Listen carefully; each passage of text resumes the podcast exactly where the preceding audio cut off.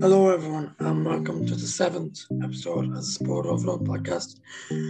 And today I'm delighted to have a man that I never expected to get on, um, Andy Friend. Welcome on, Andy. Good to see you, Mark, and thanks for having me. No problem. Uh, so we'll start this off by wishing you a belated happy birthday. Thank you, mate. Yeah, you're very kind. Um, I won't, I won't tell you who told me that. I'll let you figure that out by yourself. Um, and I'd like to just start this off by like asking you uh, this way. I'd just like to ask you, like, was sport like also always a big thing in your house, or what was the story there? No, it was. We um, we being my family, uh, my parents were both very sporty. Uh, I'm one of three brothers. Um, so you put that in the mix with sporty parents and the fact that we lived and were, were raised predominantly in Australia, uh, where the sun is pretty much always shining and you're normally outside doing stuff. Um, sport was a massive part of our life. So whether we weren't, if we weren't playing sport, we tended to be watching sport. Uh, and if we weren't able to be playing or watching sport, we tended to be um, probably wrestling and and boxing the heads off each other as, as three brothers do. So we are always very active. Uh, I was fortunate enough to, as a young bloke, move to um, to Switzerland and lived in Switzerland from the age of nine to twelve, where we got into another sport, which was skiing, which I'd never, we hadn't seen. I hadn't seen snow before I left Australia, so. Uh, Australia was always about rugby. Well, actually, it wasn't rugby. It was soccer. It was AFL. It was cricket because we lived in we lived in Melbourne. Um, when we moved to Switzerland, it was then soccer and, and bike riding and skiing. And then we moved to the UK, and that's when I, I was first introduced to rugby. But there's always been a theme of sport throughout my life uh, and throughout our family. And what, what age did you get into rugby? My first game of rugby, I would have been 12, probably 12 and a half. Um, I played a lot of backyard rugby uh, in front of thousands of people in my mind. Um, there was obviously no one there, but I was given a rugby ball when I was about 11. And for whatever reason, I'd watched the game on telly and I'd, um, I just fell in love with the game. And uh, I remember in our backyard in Geneva, Switzerland, um, I was the Wallaby fullback and I was winning test matches for Australia every other afternoon, kicking goals and making big tackles. And uh, yeah, so I played that out. I role played that in my mind for for probably about a year before I ended up playing my first game of rugby. Um, so I had the, the hook of rugby firmly in my mouth before I actually played my first game. And when when did like how did you get into coaching? Well, I I, I played, um, uh, but I had some a serious knee injury, so um, at the age of 16, I had my first knee injury, which I tore my ACL. But back then, it wasn't the norm to go and get that done. So I played for another two seasons without a, a an anterior cruciate ligament, and then at the end of my uh, my year 12 of school, I went and got a, a knee reconstruction, um, and that's probably when my issues started, to be honest with you.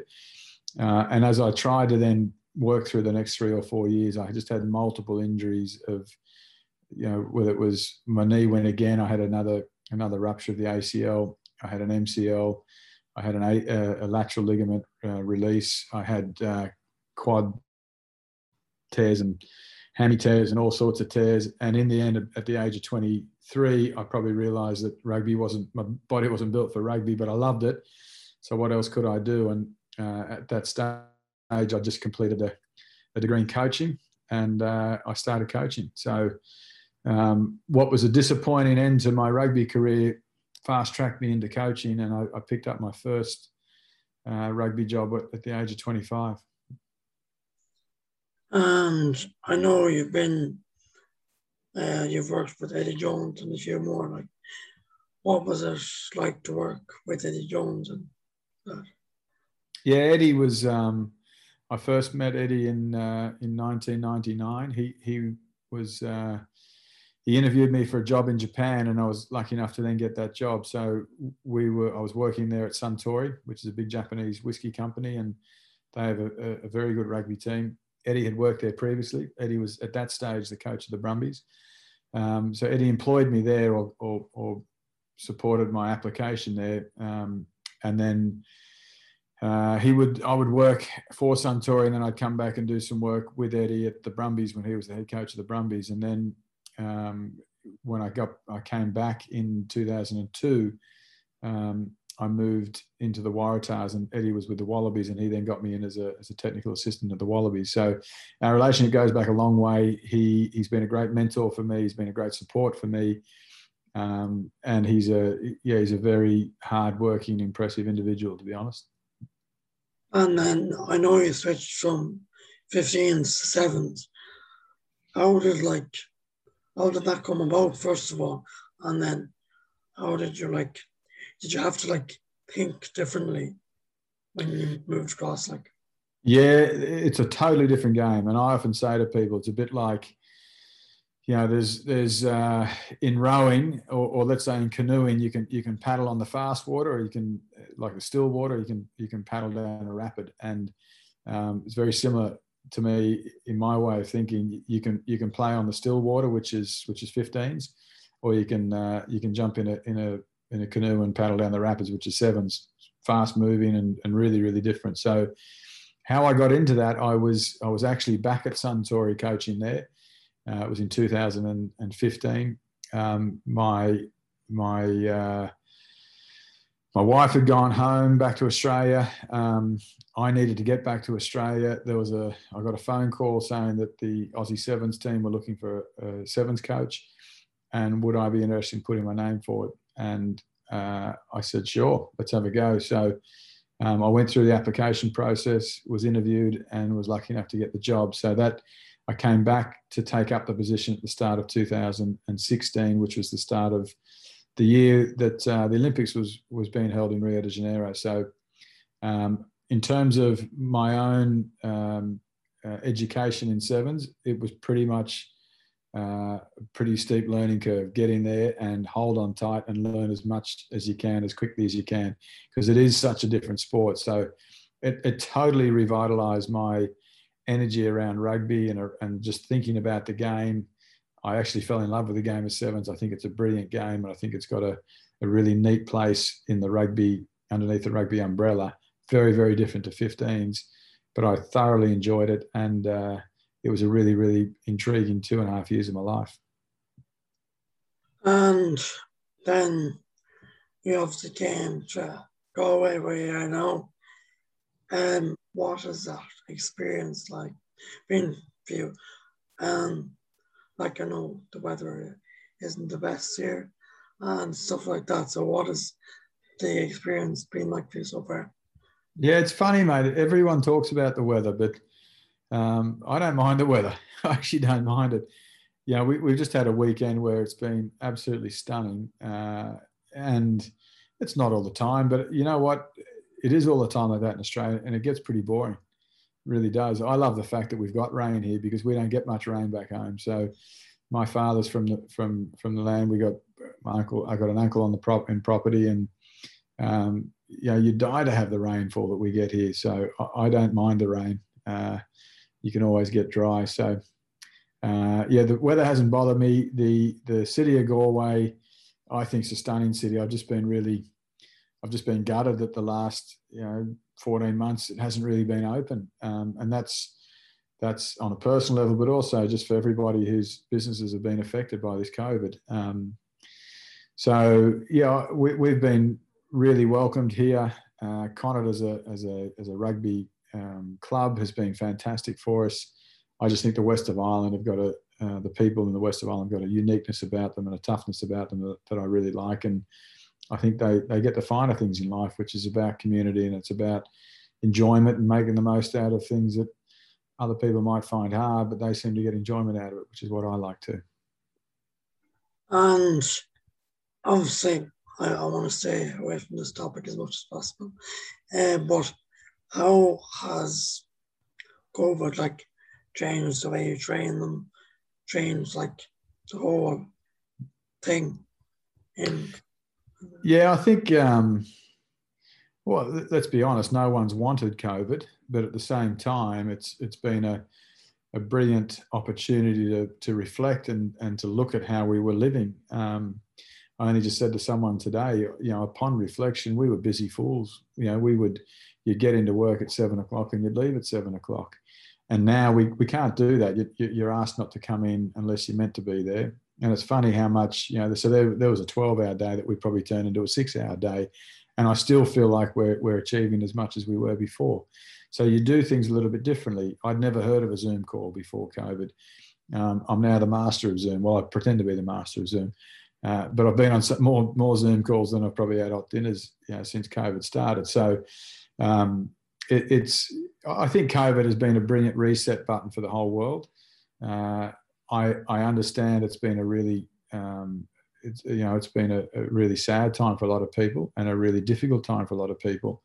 Um, but I think there's also and there's always sadness and there's always hardship, no doubt about that. But I think out of COVID, if you put the the the lens of positivity on that, we'll be a better race and we'll be a better world because of it. Yeah, um, I'm just after seeing a question coming in there. See, I I ask, I ask people like, do they have any questions for all my guests? Like, and I had a question there coming in. Um, it was just about like bonding a team. Yeah, the team is you know that that's the key to it, isn't it? Like the there's many um, relationships, whether it's a, husband wife, whether it's a, a, relationship within a team relationship. To me, the power of that is the is the, the ability, the connectivity of it, and the ability to to get people um, to respect each other, to trust each other, and understand each other. And how do you do that? It's it's easy said, it is difficult, but um, I think one of the things, again, go back to one of the positive things that I, I found in Connacht when I got here, there was a there was a tremendous bond already there amongst players and staff and a respect for each other. Um, you know, I think we, have been able to build upon that. Um, but it's definitely one of the things that I think is unique about Connacht. There is a, a genuine affection for each other there and a care for each other there. I think that's really important within an organisation. And like have have you like had to like tweak your like way of coaching like much between teams like yeah yeah without a doubt and, and i think you're forever changing um, certain aspects of it bottom line is like i'll have my style my style won't change fundamentally but there's unique differences in in different cultures very different coaching here than it is in Japan, for example. Different again in, in the UK and different again in Australia. So um, with each country that I've, I've, been fortunate enough to work in, uh, you learn pretty quickly um, more about the culture that you're coming into and, and how to connect with people and, and how to uh, how to build rapport with people. And but I think that's what coaching is all about. There is the then there's the noughts and crosses of coaching. Um, I'm really fortunate, certainly at Connacht, we've got a great coaching staff. Uh, and I'm at that stage of my career where I pretty much hand all that over to them and I get them to, to, to strut their stuff with that. So, you know, with Pete Wilkins leading defence, Nigel Carolan leading our attack, Jimmy Duffy leading our forward play. Um, you know, we've got three great coaches there that uh, I've been sitting back supporting them and allowing them to do their stuff. So, um, know, that's that's uh, in terms of the nitty gritty of, of the way kind of play, the compliments um, you know need to be thrown in that direction. Yeah, and um, I'm going to ask you about the game at the weekend. It was a great game to watch. I can tell you that. Um, what's your opinion? Obviously, you're very happy with the result. Um, what's what's your opinion on like? Yeah, uh, yeah, naturally happy with the result, uh, but more happy, more pleased with the performance. And, and, as we all know, you know, as Connacht, as Connacht supporters of people that watch Connacht rugby, um, our previous three games hadn't been great, and in fact, I think the worst performance we put out all season was the Leicester performance, which was one that you know, in in all of our build up for it, it was one that that really mattered to us. Um, but we didn't we didn't front up that night, unfortunately.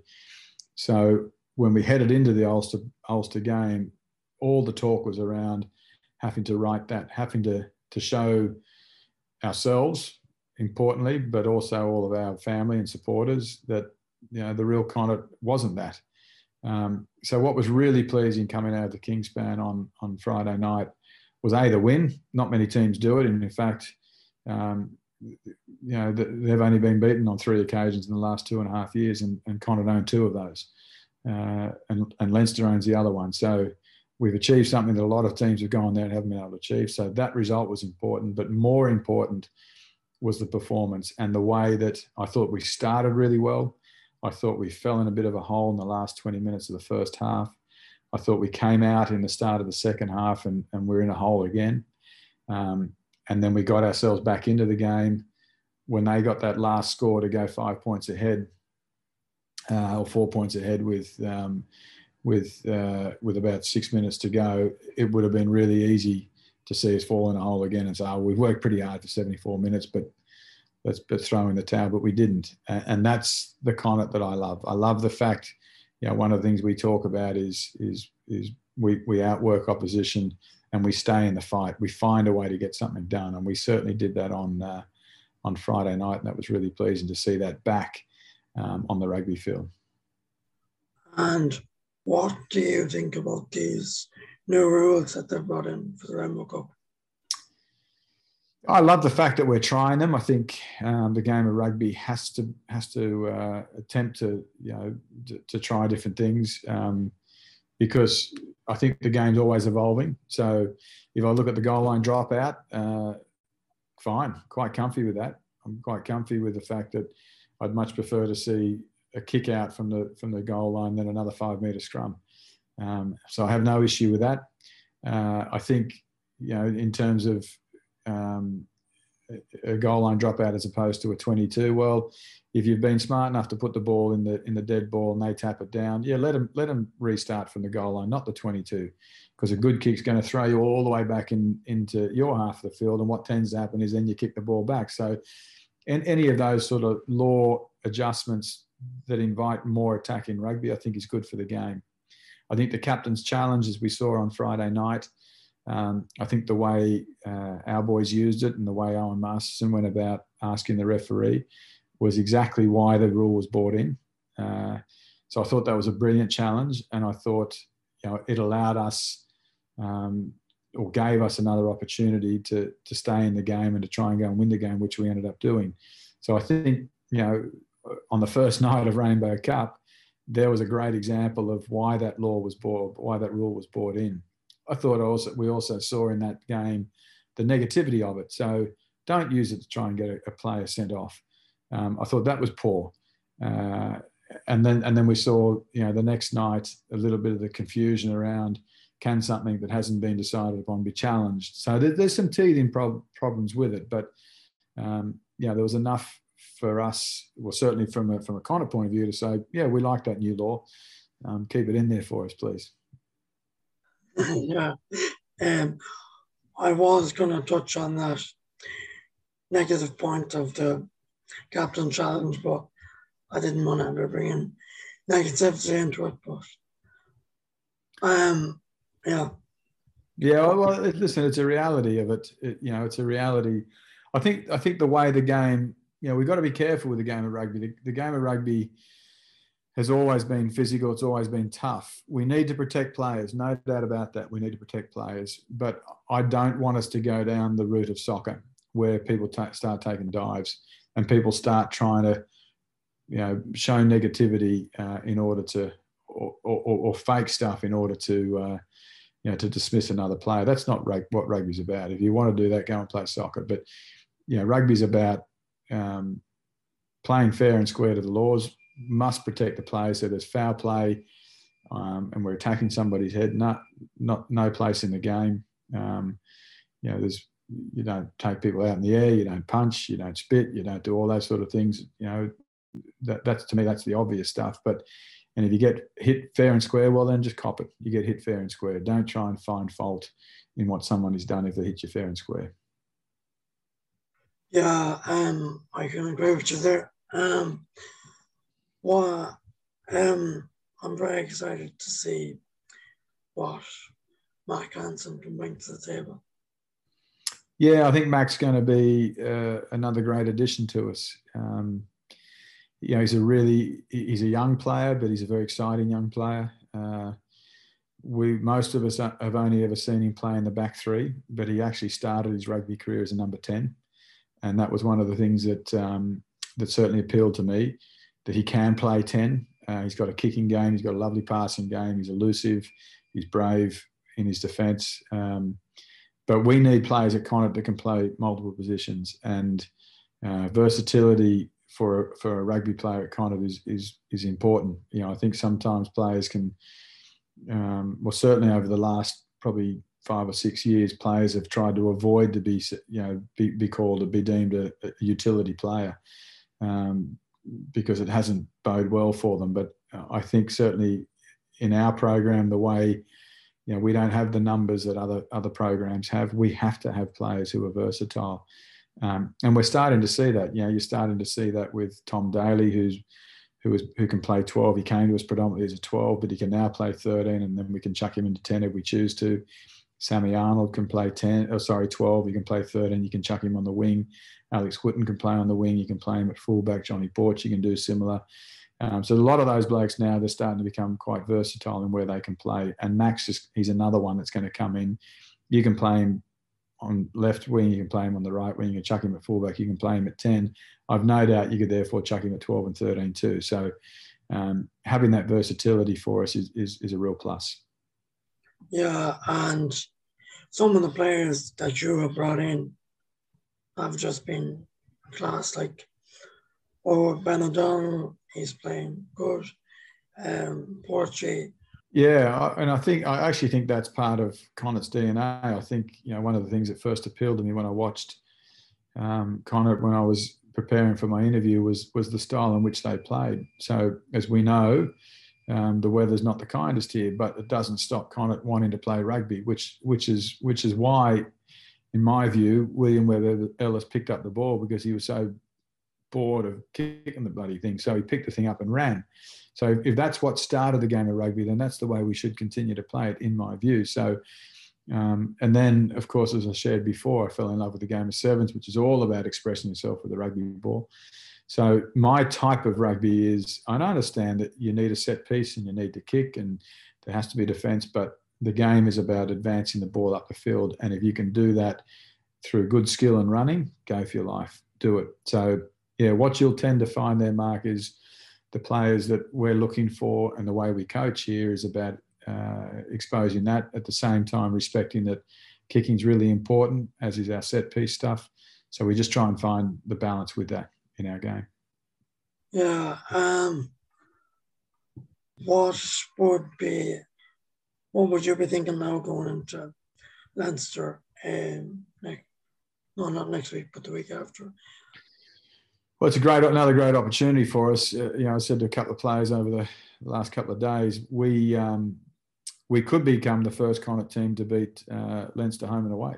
That'd be brilliant in, in one season, because we've we've done the hard bit, knocked them off away.